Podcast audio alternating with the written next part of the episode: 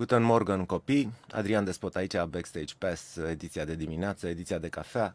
Uh, am băut deja două cafele, nu o să beau și pe a treia, că după aia o să înceapă să-mi iasă vorbe, iar o să vorbească toată lumea câte cafele a băut Despot. Uh, în dimineața asta, dimineața în care l-am invitat pe, pe Marcel Bostan, uh, Marcel de la Alternosfera, în direct de la Chișinău, e chiar aici. Bună dimineața! Uh, Marcel, trebuie să-ți deschizi uh, microfonul. Așa?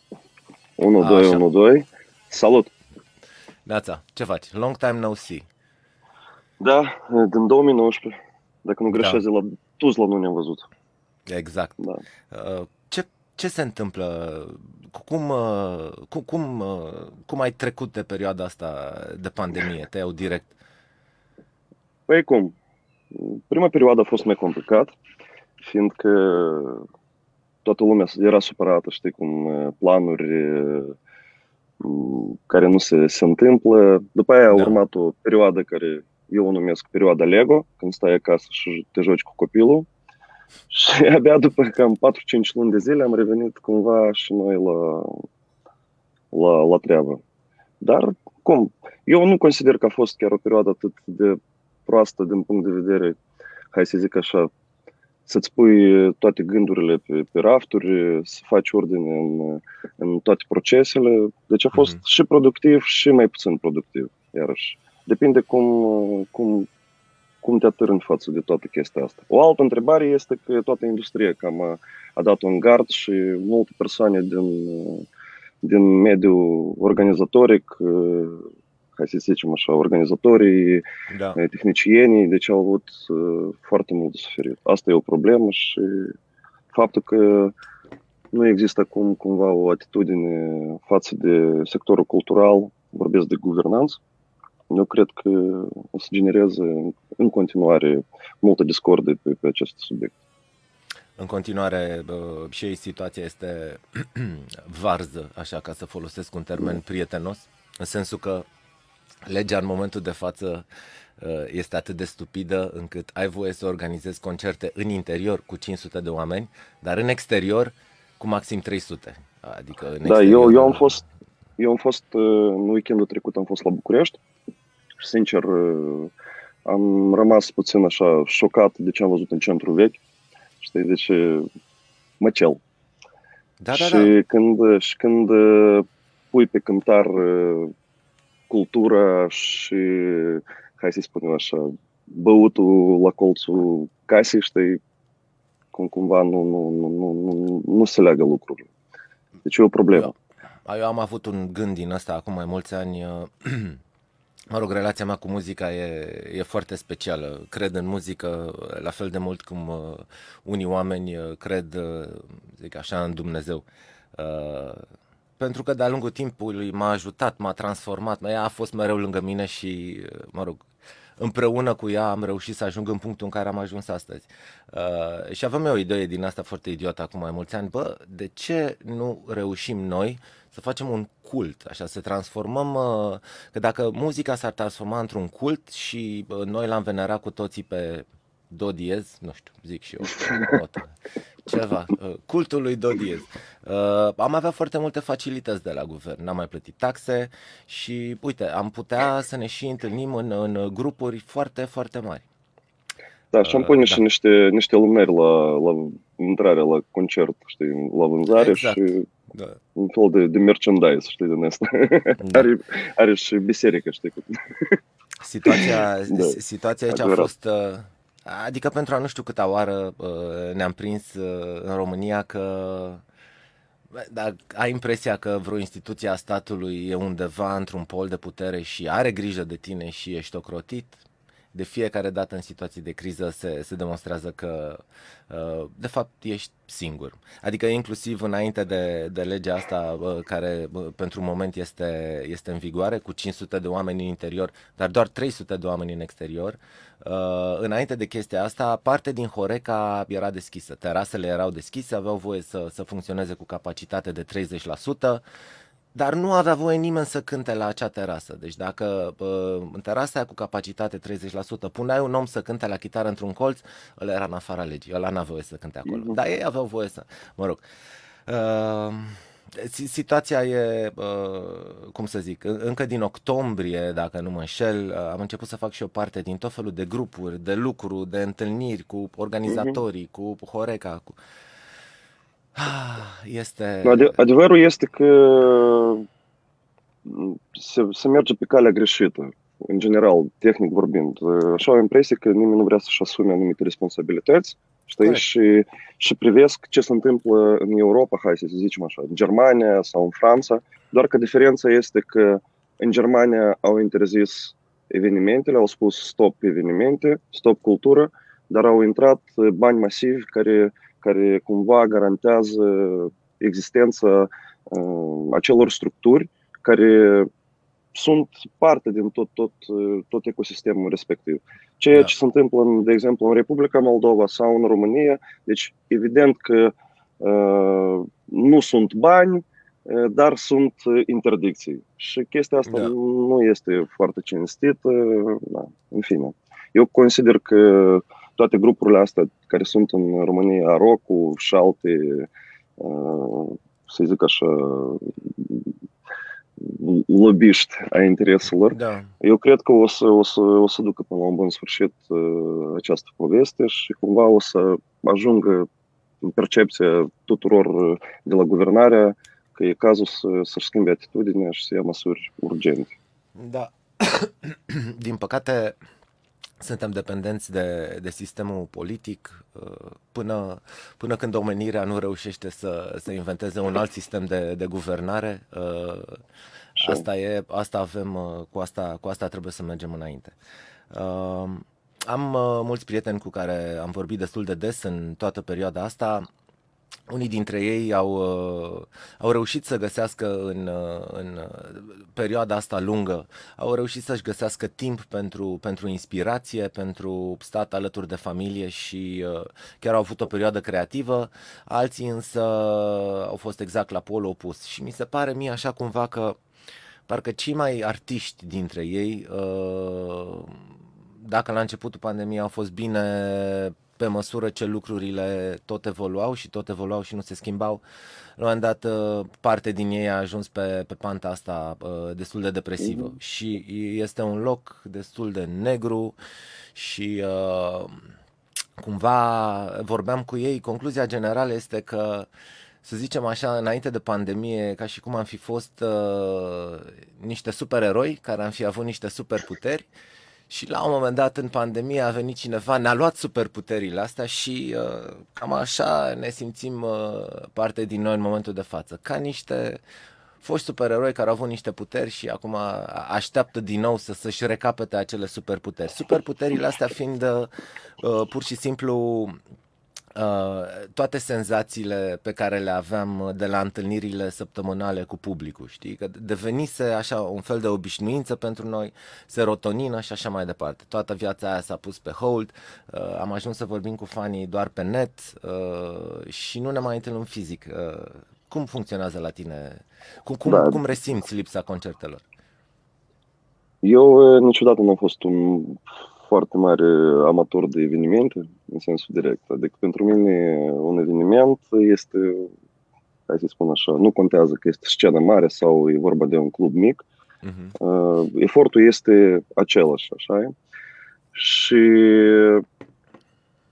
hai să spun așa, eu mai mult preferam să stau undeva în studio, frumușel să-mi caut uh, inspirația în, între butoane sau nu știu, cântând la un instrument sau altul și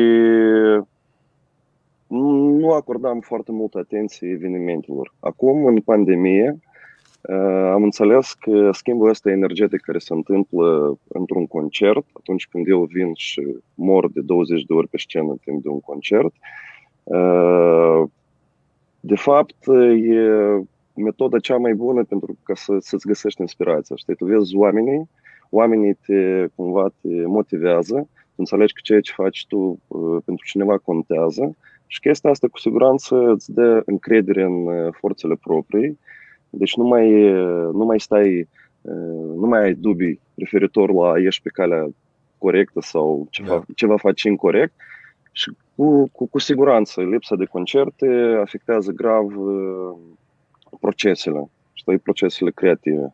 Noi, prima jumătate de an, când în pandemie, deci nu am avut uh, poftă, nu, nu, nu era, veneam, chiar dacă ajungeam la studio, ne așezam și noi așa în prim fotoliu, ne uitam, vorbeam despre tot ce vrei, despre cum să gătești niște legume acasă da. mai gustos, știi, chestii din astea. Sau, uite că eu m-am plimbat, am găsit și eu un traseu mai interesant cum, cum să evit străzile și posturile de poliție, cum acolo prin pădurici, știi? Și abia după o jumătate de an, făcând, cum am zis eu, ordine în, în gânduri, am reușit să, să generăm, hai să zic eu, primele, primele contururi la piese noi, știi cum ar veni. Uh-huh. Prima jumătate de an a fost foarte neproductivă din punct de vedere a materialului, în schimb, ai avut suficient timp să te gândești. Concerte trebuie să fie concerte. Eu, în general, consider că formula ideală pentru un artist este 30% să fie în repetiții, 30% în studio și 30% în concerte.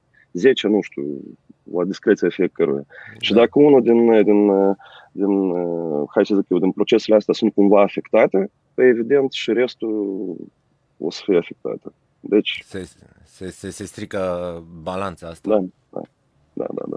Așa e. Uh, spunem, tu ești, uh, tu ești vectorul principal de la Alternosfera, adică majoritatea ideilor uh, pleacă de la tine, ești implicat în partea de producție, compoziție, texte. Da, în Alternosfera mm, noi suntem două persoane, eu și Marin, cum ar veni, care, care petrecem 99% din timpul nostru în studio. Deci noi locuim foarte aproape de, mm. de, de studio, cum spune Marin, el la doi pași, eu la o distanță de o piesă, cum, care o ascult în căști. Și cam noi stăm toată ziua în studio, respectiv aflându-ne maxim, maximal timp în studio, generăm. Și când vin colegii, a, stai, uite, avem o idee și se pornește. Legat de producție, noi, în sfârșit, de ceva timp, am reușit să ne facem un studio așa cum, cum ne l-am dorit de mult timp să nu mai lucrăm în alte studiouri sau... Mm-hmm. Nu, deci toată producția se întâmplă aici și respectiv tot noi stăm și butonăm pe tot felul de scule, punem microfoane, deci ne jucăm. Cum Aveți și studioul vostru funcționează și comercial pentru alți clienți sau este un studio uh, doar pentru voi? Nu, noi am făcut studioul doar pentru noi, dar se mai întâmplă cazuri când vin unii prieteni și trag anumite chestii aici. Am dar fiindcă noi toată ziua, știi, cum unul ajunge la, la serviciu și deschide notebook-ul și scrie coduri în Java, da. script, noi venim, ne-am pornit consolele și generăm structuri, știi? Așa e. Tu ești pe laptop acum sau pe telefon? De pe, de pe ce faci la ăsta? Pe laptop. laptop. Pe laptop, am înțeles. Că mă gândeam că dacă ești pe telefon, poate ne faci o tură a studioului. Da, e mai greu cu laptopul în brațe, așa. Da, e mai... Da, trebuie să-l rotesc așa, mai, mai, mai uh, complicat. Ajungeau tot felul de, de zvonuri așa la București uh, că și-a luat Marcel nu știu ce la studio. La un moment dat parcă auzisem de o consolă NIV, e da, adevărat? Da. Sau? da, în 2018, nu, în 2017 la sfârșit de an, în decembrie am primit un uh, NIV, n-am mai NIV Genesis Black 32, deci e fantastică, e o consolă care e analogă, digital controlată, cum ar veni. Uh-huh. Și ai posibilitatea să sari de pe un proiect pe altul, fără ca să faci tot felul de recoluri și istorie din asta mai... Excelent. mai da. Și da, consola asta a schimbat foarte mult. Ne-a răsturnat tot ce înseamnă producție în trupă alternosferă, a deschis ochii știi că în studio contează și preampurile, și monitorizarea, și compresia, tot, tot, totul contează. Da, absolut tot. Deci noi, noi nu ne cumpărăm uh, mașini scumpe, nu mergem pe Maldive, noi cumpărăm uh, preampuri. Deci e, e un proces care, care probabil oamenii nu o să-l înțeleagă, dar uh, Noi suntem fiecare, fiecare e cu pasiunea lui, știi? Unora le plac uh, timbrele, altora le plac transformatoarele, uh, așa e, da. Carnhill, Lundal și așa mai departe. E, uh, mi se pare foarte fain că exact cumva uh, la fel și pe aceeași lungime de unde suntem și noi la viță, eu cu pupe, exact așa. Știu, că tot sunteți, sunteți. Dimineața la ora 8 jumate suntem noi acolo și începem să lucrăm și facem și, și așa mai departe. Și într-adevăr studioul este, uh, acum am reușit să mai obținem și noi uh, încă o cameră pentru că făceam mișto la un moment dat de trupele de rock, trupele de rock din România, că de-aia sună atât de, de, de depresiv rockul. Majoritatea selor de repetiții sunt în niște subsoluri. Așa, așa e de când lumea. Trupele de rock... Garajuri, subsoluri, da. Exact, acolo, acolo se face muzica. Și uh, zic, bă, gata, suntem vița de vie, 25 de ani, haide naibii să vedem și să avem și noi o sală de repetiții sau un studio să vedem soarele, lumina zilei, știi? Poate dacă vezi lumina zilei, te inspiră altfel. N-am reușit să facem asta, suntem în continuare în acela subsol din Vitan, dar am mai obținut o cameră, o cameră pe care am amenajat-o și acum suntem foarte, foarte mândri de ei. Uh, Pupe a început să facă în pandemie s-a apucat și a descoperit uh, o meserie biblică în el care era latentă, aceea de tâmplar și a început să facă tot felul de forme Serios? acustice, știi? Da, uh-huh. da, da, da, dar e o nebunie în garaj la el, cu lemne, le perforează, cu calcule și așa mai departe. E, într-adevăr, pasiunea asta e, uh, e, e ceva care te ține uh, viu, uh, la fel cum te țin concertele și la fel cum te ține și partea creativă. Aveai foarte mare dreptate.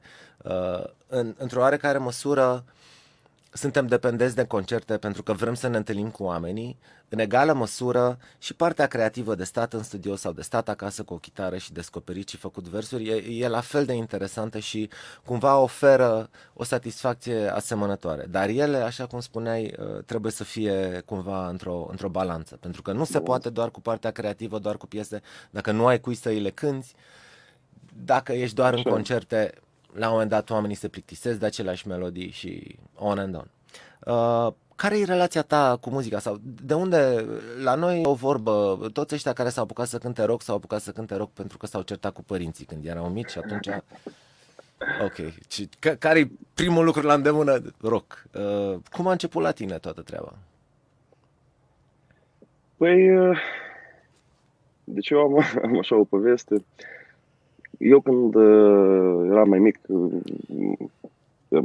frecventam școala muzicală, da, piano, făceam piano. Mm-hmm. Și aveam eu o problemă cu profesoara la solfegiu, era o tipă care absolut nu era, hai să spun eu, pregătită să muncească cu, cu copiii, știi? Și eu preferam să nu merg la lecțiile alea, respectiv nu am geanta și plecam la școala muzicală și nu plecam la școala muzicală. Oh. Și în vecinătate, vecinătate era un magazin cu instrumente muzicale. Și prima dată când am simțit eu așa o farme cu, hai să zic eu, instrumentelor muzicale care nu, nu sunt clasice, pian sau viori sau tot felul de chestii, era faptul că am intrat în magazinul respectiv și am văzut un set de tobe. Și deci eu puteam să stau câte 30-40 minute să mă uit doar la setul ăla de tobe, așa la o distanță de 3-4 metri, știi?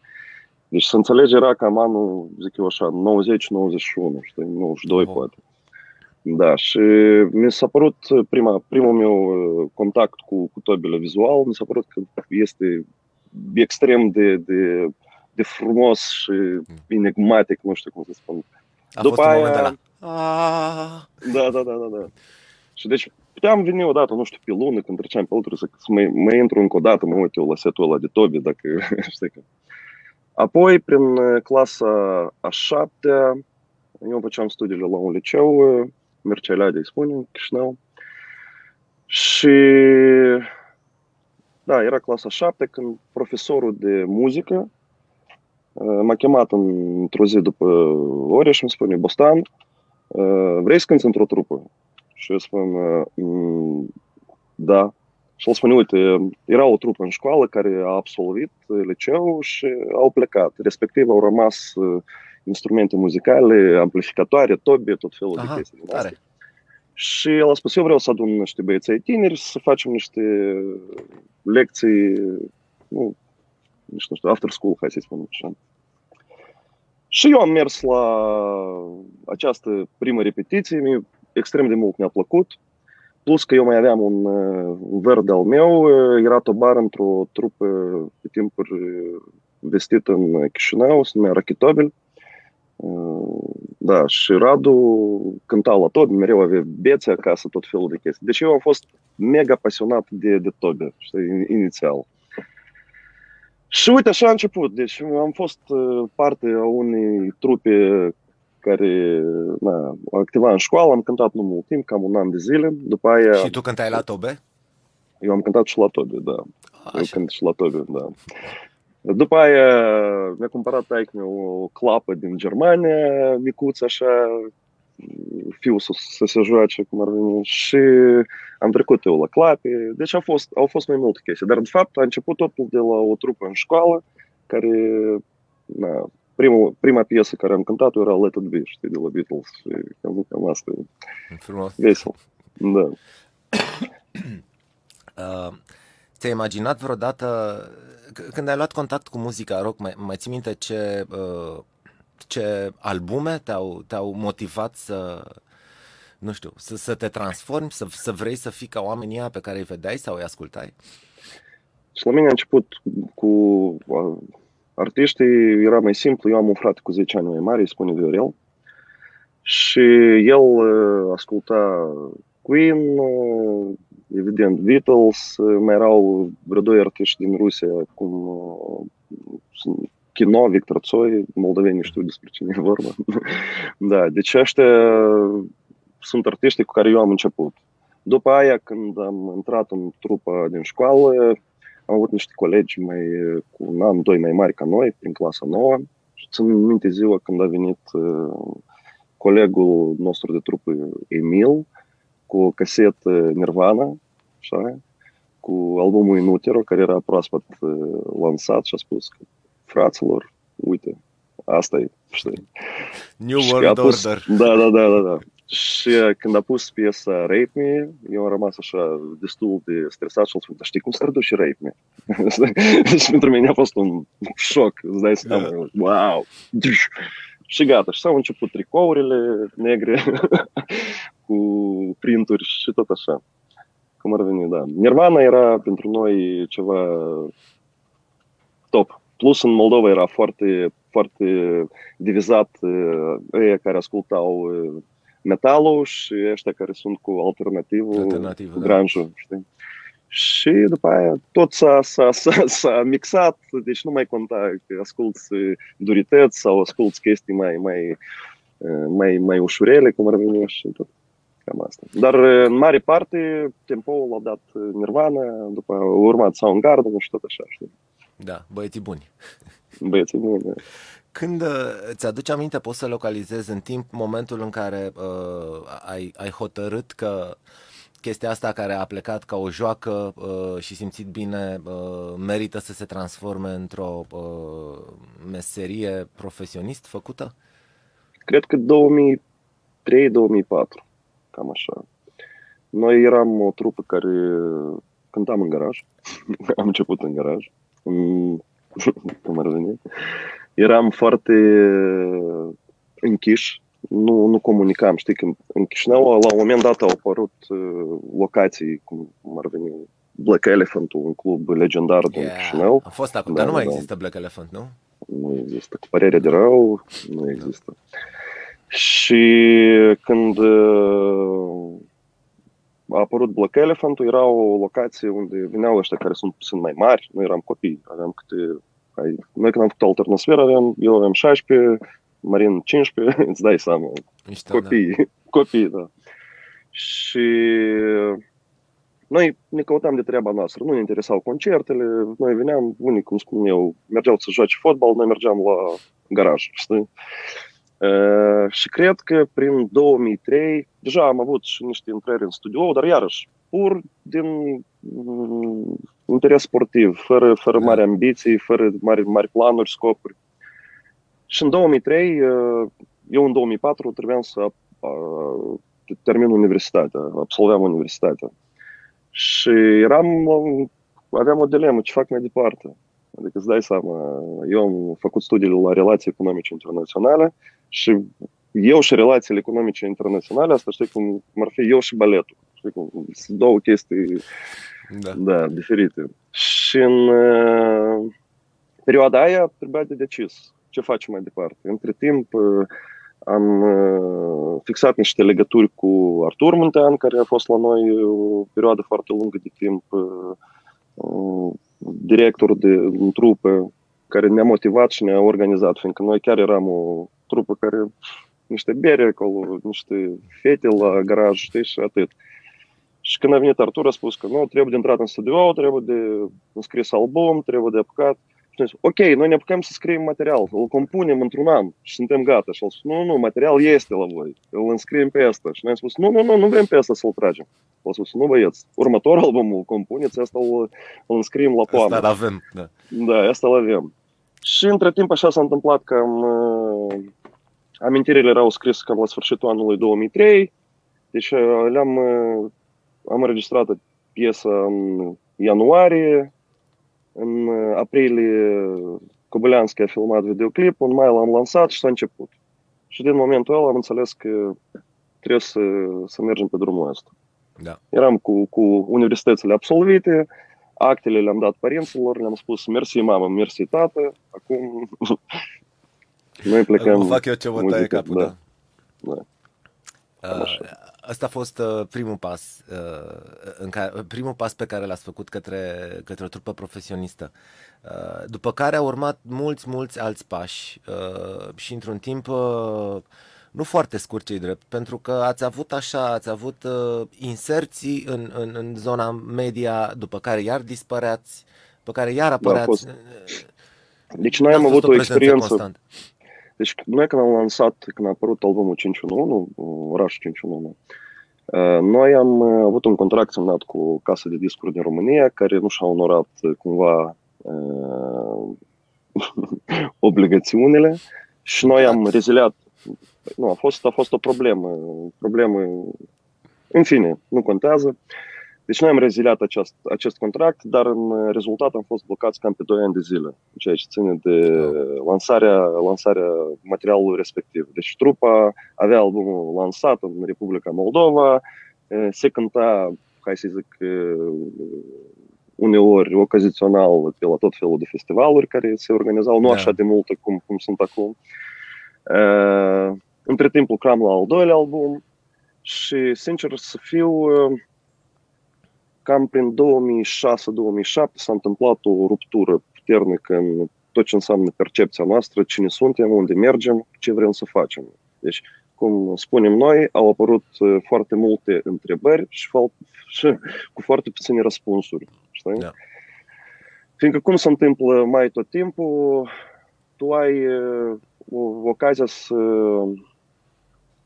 să mergi pe, pe diverse drumuri, știi? Deci, sau tu iai o, o, un label care se ocupă de toate întrebările tale, uh, îți organizezi managementul în așa fel că tu ești doar ridici mâinile, spui eu sunt artist, voi munciți, îmi spuneți da. unde ajung, ora, când concertul, ce când, știi? Noi am preferat să mergem pe alt drum. Deci noi am mers pe drumul lung, care spune că învățăm din toate procesele, așa, înțelegem uh, tot ce se întâmplă, înțelegem toate fenomenele, începem să avem o, o atitudine gen comunicăm doar atunci când avem ce spune, adică vorbesc și despre composing. Eu, de exemplu, nu pot scrie atunci când nu simt, știi? Da. Deci la mine se întâmplă așa, ori eu simt, ori eu nu simt, știi? Și în momentul în care tu mergi pe calea asta, care calea continuă de formare, când tu înveți nu doar uh, să cânti la chitară, tu înveți să produci, tu înveți uh, interface-uri, softuri, nu contează, tu înveți tot ce înseamnă da. uh, production, atunci drumul ăsta nu poate dura mai, mai, mai puțin decât un 10-15 ani, înțelegi? Fiindcă se întâmplă foarte desori, cu siguranță ai văzut cum apar trupe, au apărut, au un album extraordinar, sună perfect, următorul album este o, o cădere dramatică, tot da. ce, ce înseamnă compoziție, producție. Răspunsul e simplu. Sunt niște tineri care sunt luați de vreun producător, da? producătorul care are cunoștință, are skills-uri, ia cum ar veni, făcut, ea creat, practic, așa e, da. urcat în scenă, după care producătorul dispare din peisaj, artistul nu cunoaște nimic și în rezultat e o cădere și momentele din astea sunt foarte multe, istorii triste sunt diverse, știi? Noi am spus că nu, noi ori mergem și la noi mereu e ștacheta, cum ar veni, ridicată și avem o dezvoltare armonică, fără niciun fel de, de hai să zic, instrumente artificiale, așa? Uh-huh. Și uite, și până acum mergem pe calea asta. Deci lucrăm doar atunci.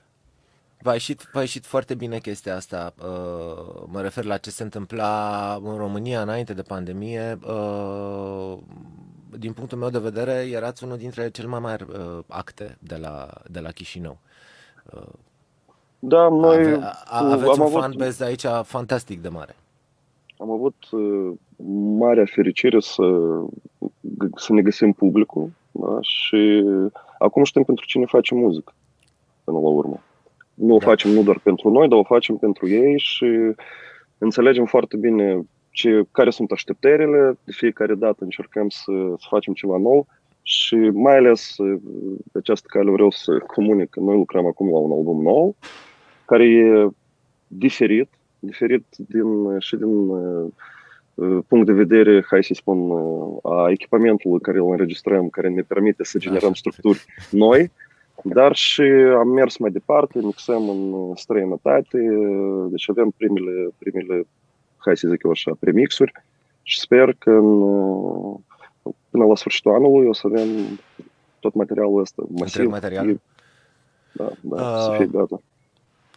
Mă gândesc că ați avut uh, niște ședințe cu trupa la un moment dat în care uh, a, a stat și ați analizat uh, ce aveți uh, și probabil ați luat în calcul și cântatul în alte limbi.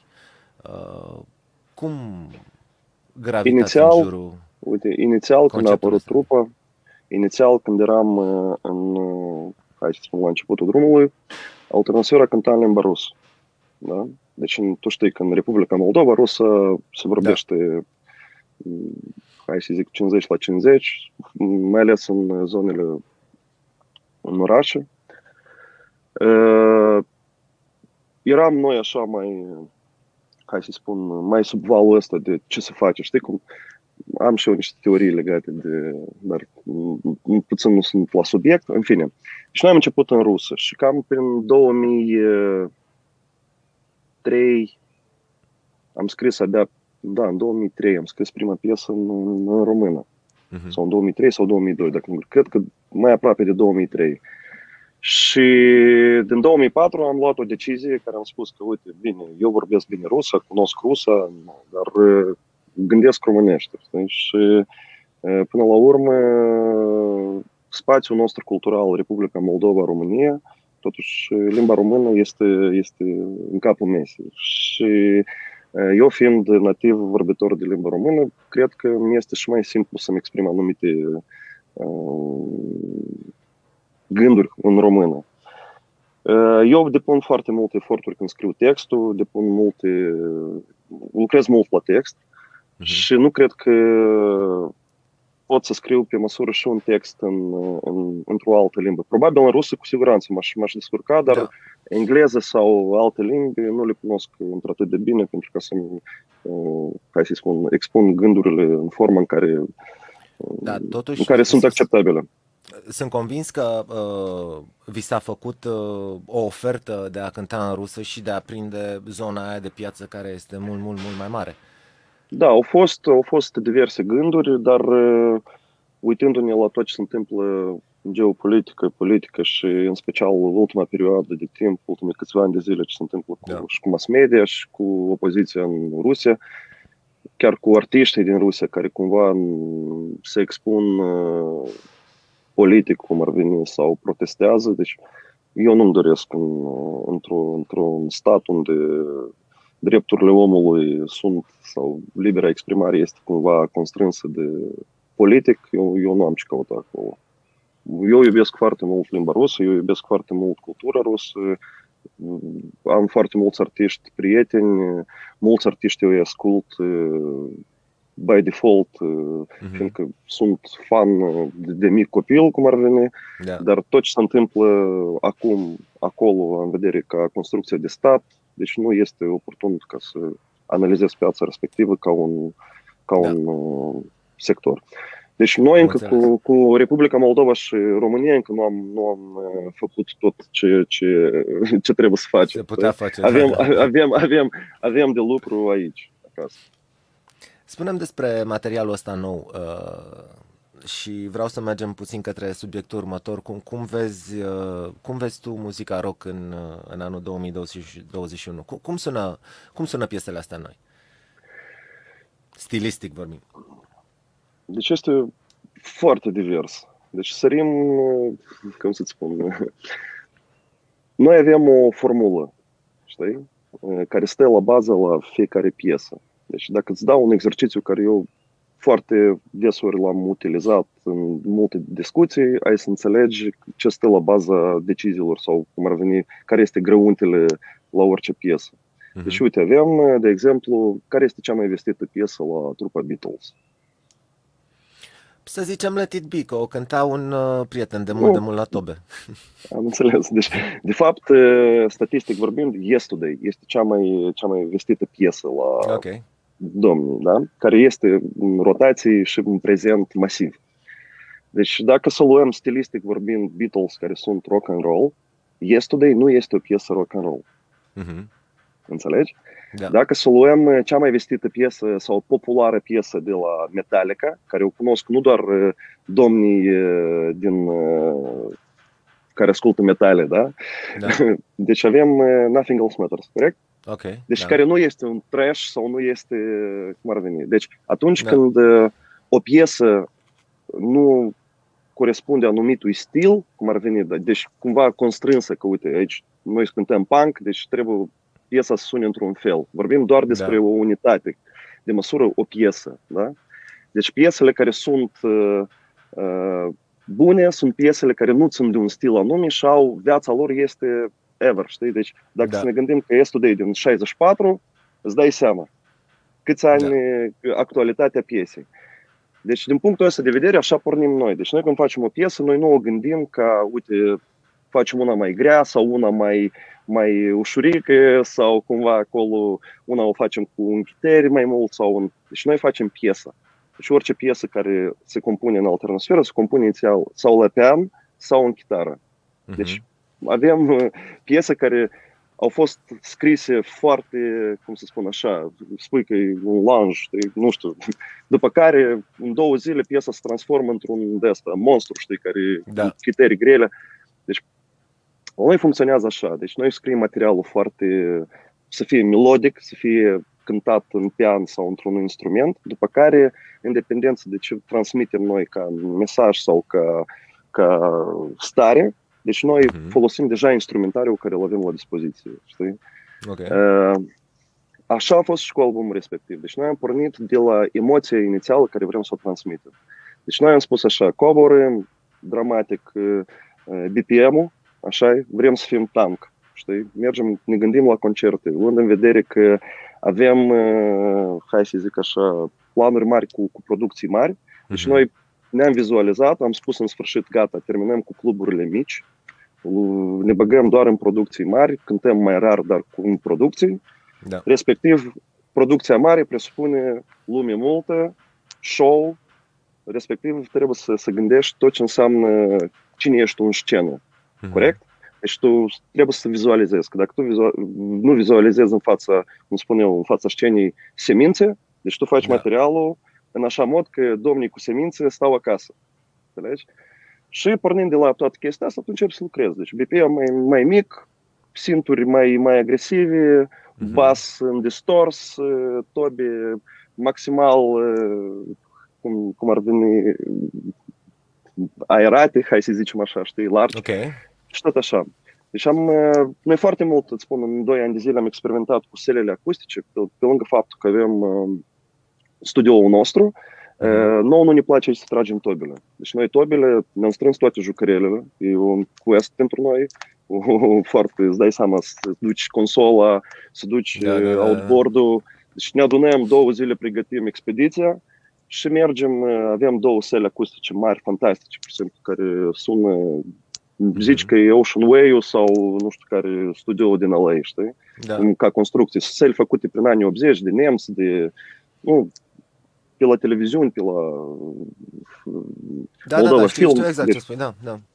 Și tragem acolo tobele, după aia am strâns jucăriile, am venit acasă studio, da. și lucrăm deja la restul instrumentalului și toată zona asta o facem acasă. În rezultat, făcând, uite, exper- experimentele astea cu selele acustice și cu material așa mai, mai conștient, deci noi am început în sfârșit singur să ne autoproducem. Știi, dacă până uh-huh. acum se întâmpla așa că ai făcut două piese în repetiții, ai intrat într-un studio undeva, nu știu, în Chișinău, ai tras uh, piesa și spui, mm, da, în repetiții sună altfel, știi? Deci acum e absolut diferit, fiindcă materialul este testat, verificat în studio. Deci noi mm-hmm. lucrăm orice repetiție sau orice sesiune când compunem ceva, este absolut tracking. Știi? Deci noi, da. noi lucrăm deodată pe, în, în piesă. După Am care durează, durează ceva timp până când tu ajungi la uh, uite, să faci anumite schimbări în, în așa mod că să nu pierzi, uh, să pierzi un fir sau o emoție care vrei să o transmiți până la urmă. Deci e un proces foarte interesant când, într-adevăr, deja tu simți că tu îți produci materialul, nu-i doar da. uh, cum, cum era când ne jucam, știi cum ar veni.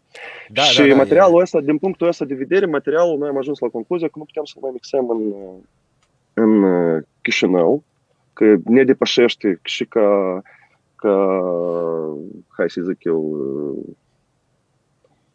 cunoștință în, în ale mixului și am, am decis Deși și am mers. e ciudat că sunt niște producții la Chișinău care sunt fantastice. Dar sunt. probabil că voi țintiți altceva. Către ce v-ați orientat?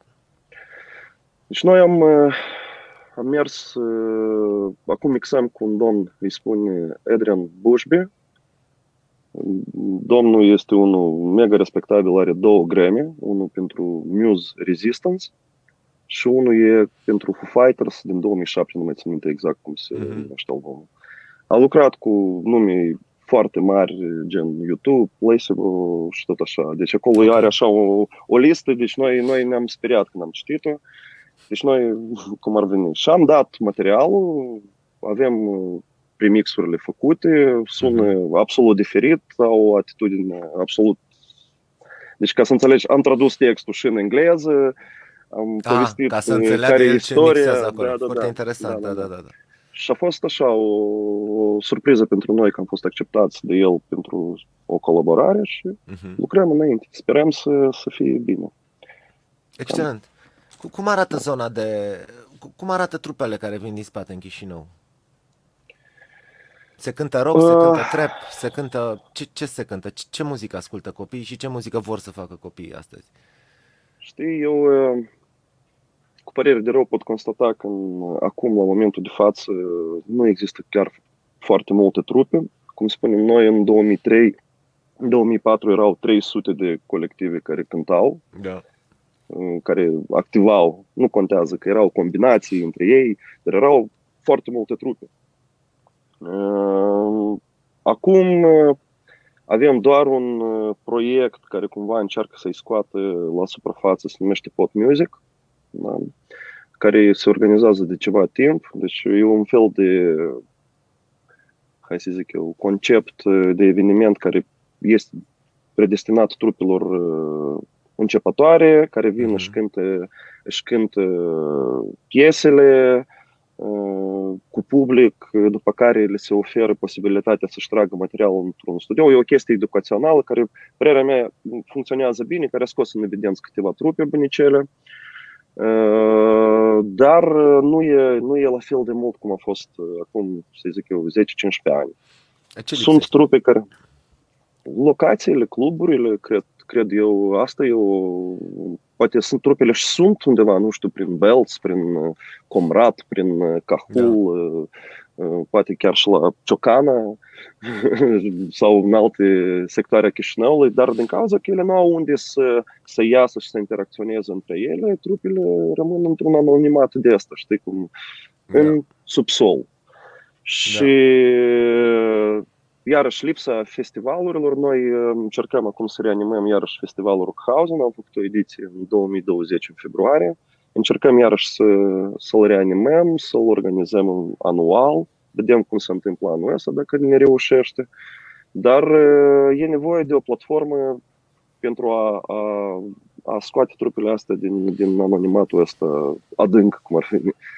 Și sunt câteva trupe bune, este pe, pe zona muzică electronică sunt băieții de la Cosmos în buzunar care au avut câteva intervenții și la Guerilla, contat și la noi în deschidere la câteva evenimente și la festival au fost. Mai sunt trupe, este trupa Cronic, care bunicică, care tot noi mult o nu, ajutăm atunci când avem posibilitatea să facem share cu scenă. Nu, în fine, trupe sunt. XNN, trupa care mai veche, acum iarăși au reluat activitatea de curând, hai să zic așa, de vreo jumătate de an. Dar în mare parte, restul trupelor încearcă să facă treabă, dar e foarte complicat. Știi, îți dai seama că, da. că publicul local nu este receptiv, nu știu, nu știu ce să zic. Și știi cum se întâmplă de obicei? Chiar și dacă vin ăștia mai, mai tineri la noi și ne întreabă că, băi, ce să facem, cum, unde să mergem, noi le povestim și le explicăm că astea sunt experiențele noastre și nu sunt, sunt doar niște sfaturi. Ele nu sunt da. niște reguli, știi? Pentru voi, gen, pentru noi ele au fost valabile. Exact, Acum ceea ce a funcționat pentru voi a funcționat pentru voi, dar da. e posibil să nu funcționeze sunt, pentru ei. Nu? Da. Sunt, toate platformele sunt deschise. Trebuie să faceți în așa fel uh, materialul să vă găsiți publicul. Trebuie să fiți sinceri, să nu fie o chestie forțată, să fie una, da. nu știu, calculată din, din suflet făcut, știi? Dar toate trupele, greșeala cea mai mare care au trupele la un început de drum, consideră că managementul este salvarea. Eu le spun mereu, managementul vrea mâncare. Deci voi gândiți-vă așa, până când nu vă găsiți publicul, uitați despre management. Deci managementul trebuie să fiți voi, voi să fiți în, în în fel și chip cum ar veni trupă care generează. Nu vă gândiți că vine domnul director și vă, v-ați rezolvat toate întrebările. Deci asta e o problemă care... Da, nu știu. asta, scuze-mă puțin, eu trebuie să schimb și bateria la cameră în timpul ăsta. Ok. Uh, da, se face repede. Uh, problema este că parte din uh, mare majoritate din trupele care sunt la început de drum Așa. Consideră că munca lor s-a încheiat în momentul în care uh, au stat în studio, au înregistrat albumul și au reușit să-l pună pe un, uh, pe un CD. Ori uh, munca de-abia atunci începe. 50% înseamnă producerea propriu-zisă a piesei în studio și înregistratul. Uh-huh. Celălalt 50% este, ok, ce facem acum cu materialul pe care îl avem? Asta în o secundă să mă descurc eu cu asta.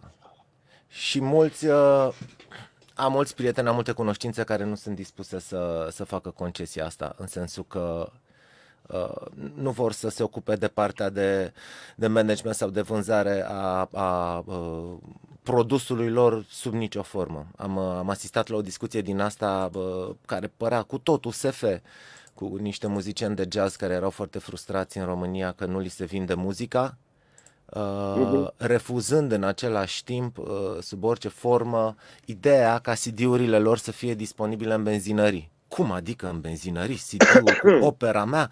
Ce să caute în benzinărie? Man, benzinăria este un fucking outlet unde ajunge omul să-și cumpere CD-uri, că vrei sau că nu vrei. Că tu consideri că CD-ul tău ar trebui să se vândă la Biblioteca Națională sau la nu știu ce locație din asta de cult. Ok, dar nu te mai plânge atunci că nu-ți vinzi marfa dacă tu nu o scoți înspre vânzare, știi? Și tot felul de, de issue din astea, cumva de copii. E foarte ciudat când ai o discuție cu un adult și el se comportă ca un copil. E, e ciudat, nu știi cum să...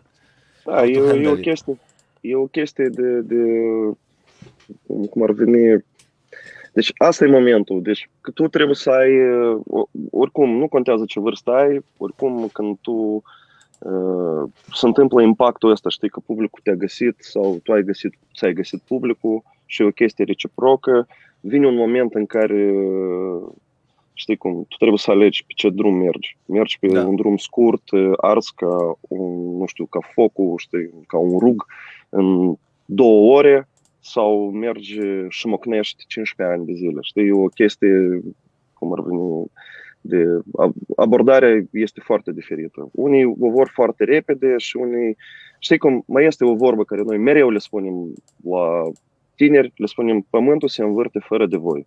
Știi? Hm. Deci da. voi trebuie să faceți muzica în așa fel ca să deveniți o parte, uh, nu știu, omul când se trezește dimineața să vrea să te pune, să te asculte în căști. Și de fapt nu contează unde te vinzi, uh, unde muzica ta se regăsește, că e în benzin, benzinărie sau e pe Spotify sau nu știu, oriunde. Important e publicul sau ascultătorul să aibă acces la ea și să vrea să o asculte. Asta. Corect, așa este. Uh, ce, ce spuneai legat de trupele, eu încă mă chinui aici să știi în back să eu văd review camera mal, asta. Ai, ai, ai Malevici așa, știi? Da, mai apar din, mai, da, da, sunt aici undeva în negru ăsta. E, mm-hmm. Este Marcel ești, Bostan ești, și... Ești, ești din subsol? Da, exact, și sufletul meu. E o reprezentare a sufletului meu aici. Uh, ce lipsește, din păcate, în continuare și uh, nu știu când o să se întoarcă din nou, uh, lipsește, cred, cultura muzicii rock. Pentru că dacă în anii 2000 uh, vedeam la televizor oameni cu instrumente, oameni cu chitări, oameni cu tobe, oameni cu... Uh, în, în continuare, muzica rock reprezenta o cultură și o forță vitală care strângea oamenii în găști și îi punea să stea împreună și să cânte și să vrea să fie ca ea de la televizor. Uh, instrumentele au dispărut de la televizor. Muzica nu mai este, sau muzica rock nu mai este uh, drive-ul, uh, nu mai dă drive-ul unei societăți. Și atunci uh, e destul de greu pentru tineri să pună mâna pe chitară, să învețe, atât timp cât doar li se promite și la un moment dat s-ar putea să fie mișto, dar să uită în jur, deschid televizorul, deschid radio și nu văd oameni cu chitări, nu, nu văd oameni cu instrumente. Da, așa e și mai e o chestie că acum uh, copiii stau focusați în telefoanele mobile, TikTok, este o formă, sau Instagram, este o formă de a te exprima, făcându-ți poze, selfie și tot felul de, de chestii din asta. Pe da. când uh, noi când eram copii, modelul perfect pentru a te exprima era să tragi pe tine un tricou cu Kurt Cobain sau cu nu știu cine și să mergi la repetiție. Și asta te, te determina cine ești tu mm, în sensul că na, ești el care merge la dansuri sau ești unul care așa e mai minor și îi dă cu rocul. Acum, da, da exact. da, chestia asta e diferită. Așa. Era și o glumiță că pe vremuri copiii erau de două feluri băieții. Erau băieții care luau racheta de tenis a tatălui și săreau în pat făcându-se că cântă la chitară și uh-huh. băieții care luau fixativul mamei se făceau că cântă la microfon, știi? Uh-huh. Păi eu nu știu ce să fac cu camera asta mea, din păcate. Cred că deci aveam, aveam niște probleme că se tot bloca, am dus-o la reparat uh-huh. și mi-au schimbat placa de bază a camerei. Deci uh-huh, uh-huh. nici n-am știut că, Op. că are o placă de bază o cameră, dar uh, mă rog, ea s-a reparat, a trebuit să-i pun toate setările la loc și acum i-am schimbat bateria, nu, o să, nu, nu mai pot să o conectez. Uh, da. Oricum am reușit. prima oară când veniți la, la, la București? Uh, Pam, pam, pam, pam, pam. Avem ceva programat pe 17 septembrie, dacă nu greșesc. Da, oh, 17. Deci până 17 septembrie nimic. Veniți direct cu materialul nou sau? Nu, nu, nu, nu. nu. Uh, materialul cred că îl scoatem noi la anul. La sfârșit de an Aha. îl terminăm. Uh, vedem, vedem. Iarăși tot depinde de ce se întâmplă cu, hai să zic eu, legea în România. Da, cu, din păcate absolut nimic cu, nu e previzibil și, și guvernul nu ajută cu, cu niciun fel de predictibilitate pentru ce o să fie și în ce condiții o să fie. E... Da, e greu acum okay. să, să, să planifici. Așa e. A, nu, dar uite, de exemplu, ce spuneai de Germania mai devreme, uh, într-adevăr în Germania a fost lockdown, dar din octombrie se știe clar că se deschide, adică sunt deja bucuite festivaluri și să, sunt, sunt tehnicieni da. angajați. Da. da. Uh, știu că voi veneați tot timpul după voi uh, cu... Când, când intra alternosfera în România se știa că veneau tirurile în vamă, erau tirurile cu echipamente. Uh, cât de greu și în ce măsură s-a păstrat formula echipei în momentul de față? Sunt oameni care s-au reprofilat sau deci, încă noi, vă puteți baza pe ei? Noi avem anumite uh, schimbări în, în colectiv. Uh, s-a retras de curând Eugen Tobașaru. Da. Uh, avem un toboșar nou, spune Nicolae. Apropo, azi e ziua de naștere lui Eugen. Eugen la mulți ani. La mulți da. ani. Și da, avem schimbări și în managementul trupei, acum definitivăm uh-huh. echipa. Asta ce ține de, de construcție. Dar pe partea tehnică, noi din avem vreo câteva evenimente care le facem împreună cu o companie mare din Chișinău care spune Rent. Deci okay. ei vin cu tirurile. Deci noi facem producția, o gândim aici acasă, o să scriu, să spun așa, o planificăm foarte bine, o gândim, scriem time coduri, punem luminile, gândim proiecțiile, după care vin băieții cu 3-4 tiruri la Romexpo sau la Arene sau uh, au coborât, cum spunem, a coborât desantul lor, 20-30 de oameni, au instalat toată da. chestia asta, uh, noi uimiți privim cum se întâmplă, după care urcăm, am cântat, uh, totul merge perfect, ne-am strâns jucările și am plecat acasă. Cam uh, asta e așa, un rezumat la ce se întâmplă. Da. fapt, noi, noi am optat... Da, da, da, spune. Spune, nu, e ok. Deci noi am optat uh, să mergem pe formula asta, fiindcă, iarăși, ne interesează foarte mult ce, ce le vrem, nu doar ca artiști, dar și ca, ca show, fiindcă noi mereu privim cum, cum lucrează colegii noștri de peste hotare sau artiștii consacrați, consumăm evenimente frumoase, dar când vine să ne producem evenimentele noastre, nu știu de ce, dar nu, nu o facem cu aceeași plăcere cum, cum, cum le savurăm pe ale, pe ale altora din, din afară. Și din punctul ăsta de vedere am spus că nu, noi trebuie, dacă vrem show-uri, vrem concerte mari, vrem producții frumoase, trebuie să găsim o uh, soluție. Și soluția în cazul nostru a fost uh, uh, colaborarea cu acești minunați oameni de la Chișinău, ne este foarte comod, fiindcă suntem la un sfert de oră distanță, când trebuie să mergem să vedem ceva sau să stabilim anumite chestii. Se întâmplă tot felul de ședințe de lucru, ne-am întâlnit, repede am fixat, am spus tu faci asta, asta, asta, asta, asta, ne-am împărțit, uh, hai să spunem așa, temele și am plecat acasă și le-am făcut. Și când ne adunăm toți împreună, avem un rezultat foarte frumos. Și în uh, perspectiva asta e foarte... Oh, a apărut da, bine, m-am, sunt de pe telefon acum. E cu eco. Cu... Nu nimic. Stai să văd pe unde te aud. Check, check. 1, 2, 1, Așa. 2. Te aud un pic este. aici. Ok, perfect. Deci s-a rezolvat. S-a rezolvat, nu se poate. A, a, a ieșit la lumină. Da, în fine. Da. Deci, noi, da, vrem, vrem să facem producții mari, nu mai vrem să, să, să jucăm. Suntem deja bătrâni, avem, știu, nu mai suntem...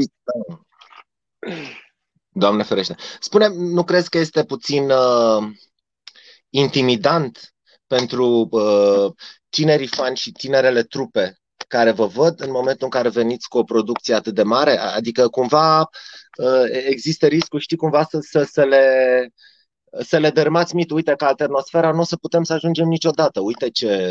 Deci fii atent, cum, cum gândesc eu. Noi, ăștia care suntem, hai să spunem așa, în, în vizor, corect, Vița de Vie, Alternosfera, mai sunt foarte multe trupe bune în România, așa Deci da. noi dăm un tempo pentru, pentru trupele care sau pentru tinerii care intră în, în, în, în această lume a muzicii, da?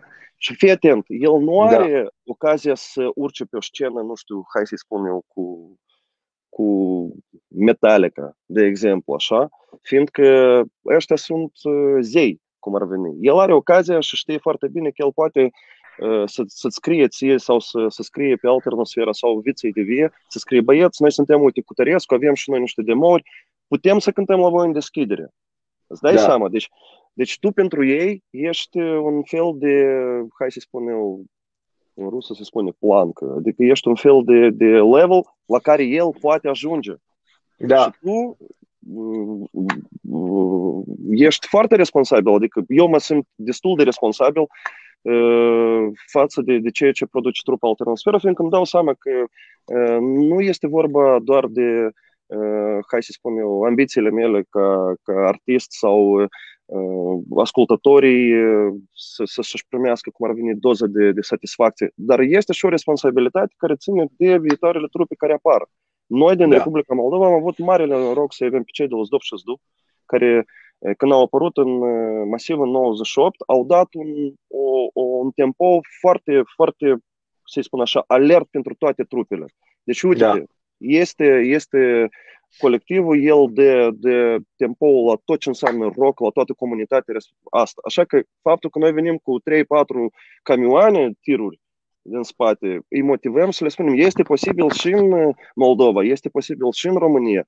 Important da. e să-ți faci ordine undeva acolo la tine pe rafturi, să înțelegi cum funcționează tot, toată povestea asta cu, cu, cu muzica, să nu uiți că pământul se învârte și fără de tine, da? să lași lirica la o parte și să lucrezi.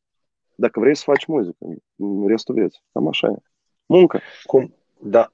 Cum te, cum te descurci cu, cu așteptările? Uh, cu așteptările pe care le ai de la, de la materialul tău atunci când, când ajungi în piață? Bănuiesc câteodată uh, așteptările uh, îți împlinesc mulțumirea și sunt alte momente în care ți-ai fi dorit cumva parcă să aibă un feedback mai mare ce a scos pe piață și el nu are. Cum treci peste momentele astea? Îți pui întrebări legate de tine sau mergi mai departe înainte așa cum crezi tu că e bine?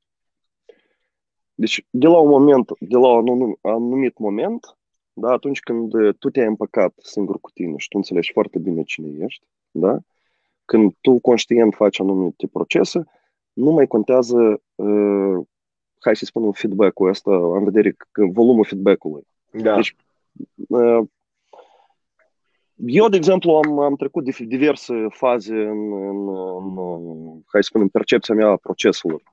Acum eu sunt foarte, foarte liniștit. Eu am spus așa, eu vreau studio, trăim o viață, luăm nivuri, nu știu, băgăm bani. Asta e jobul nostru, asta, ăștia suntem noi, noi facem tot ce putem, ce ne stă în puterile noastre și dacă tu ești, hai să spun așa, cu picioarele pe pământ, nu ai cum să, să cazi de sus, mm-hmm. jos foarte mult, știi? Deci contactul, deci eu știu că pământul se învârte fără de mine, și indiferent de ce aș face eu, el o să continue să se învârte. Da. Înțelegi? Iar atunci când ai așteptări prea mari și crezi că uh, cumva, uh, nu știu, faci o revoluție, nu știu unde acolo, nu se întâmplă. Revoluțiile se întâmplă, știi cum. Aici? da, exact. În cap, în gândul. În fine, nu, nu, nu e o problemă.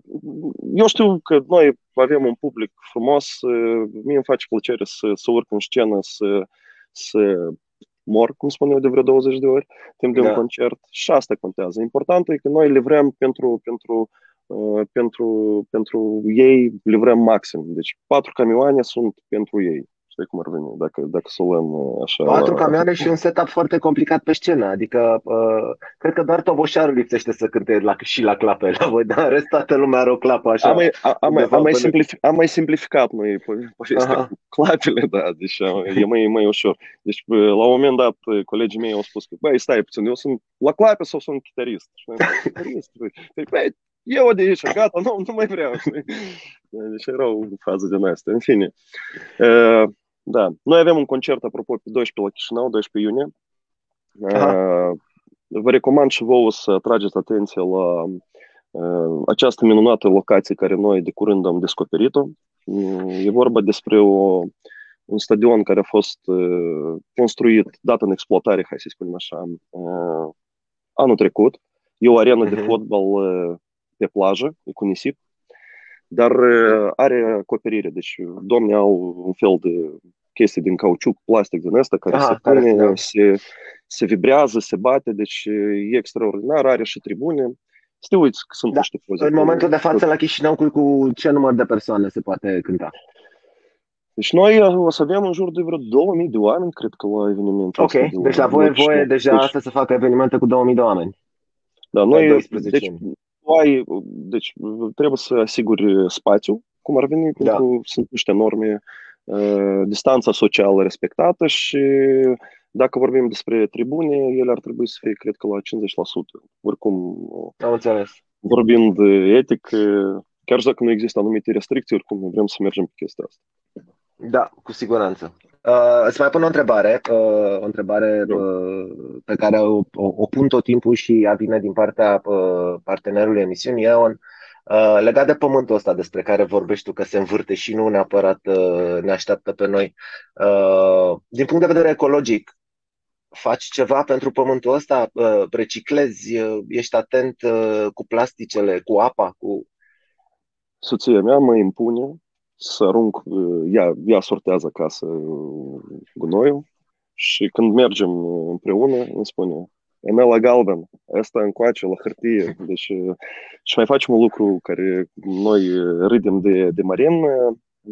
Știi, dacă noi folosim toți sistemele astea, body pack-uri cu iniruri. Da, da, da. Și avem foarte multe, bateriile, da. Bateriile nu se aruncă, bateriile le punem într-un coșuleț aici la studio, se adună așa o, câteva kilograme de fericire, știi, cum ar veni, după care este un punct de unde poți lăsa tot, da. tot, tot, toate bateriile astea și de obicei la noi responsabil de baterii este Marin, el este cu adunatul. Am înțeles. Da, da, cam asta. Am, am un giveaway pentru oamenii care se uită la noi. Este, este o boxă produsă integral din materiale reciclabile, din bambus. Este o boxă Wi-Fi pe care o puteți câștiga dacă lăsați acum în secțiunea de comentarii ce faceți voi ca să uh, protejați pământul pe care trăim. Marcel, o să-ți mai pun o întrebare, mersi mult de tot, ne-am întins puțin mai mult. Uh, dacă în momentul de față ți-ar propune cineva să trimită o piesă alternosfera pe lună într-o capsulă a timpului, care ar fi piesa aia? Care e piesa de care ești cel mai mândru până în momentul de față că ți-a ieșit? Uh... Știu că alegerea este imposibilă, dar trebuie să dai una. Să fie fântânile. Fântânile, ok. Da. Bine. A rămas să, să ții minte, țin și eu minte. Ok. Marcel, Bostan, mersi mult de tot. Uh, ne dor de voi, vă așteptăm cât mai... Ne vedem, ne, ne vedem uh, cât mai curând. Ok. Iar pentru cei din Chișinău, 12 iunie, uh, pe stadionul, cum se cheamă stadionul? Arena de fotbal pe plajă. Oh, wow, wow, și pe plajă. 2000 de oameni. București se aude? Hai că putem și noi aici. Mersi mult de tot, Marcel. Ciao, pa, pa. Pa, pa. Guys, uh, gata, uh, hai că am reușit să termin și cu moaca mea aici live-ul ăsta. Ne vedem săptămâna viitoare, ora 10 dimineața. Săptămâna viitoare avem două fete foarte dragi mie. Uh, să zicem așa, sunt oarecum tinere speranțe, dar nu sunt la început de drum. Uh, ne vedem săptămâna viitoare la cafea, ora 10 dimineața, miercuri. Ceau, les, baules.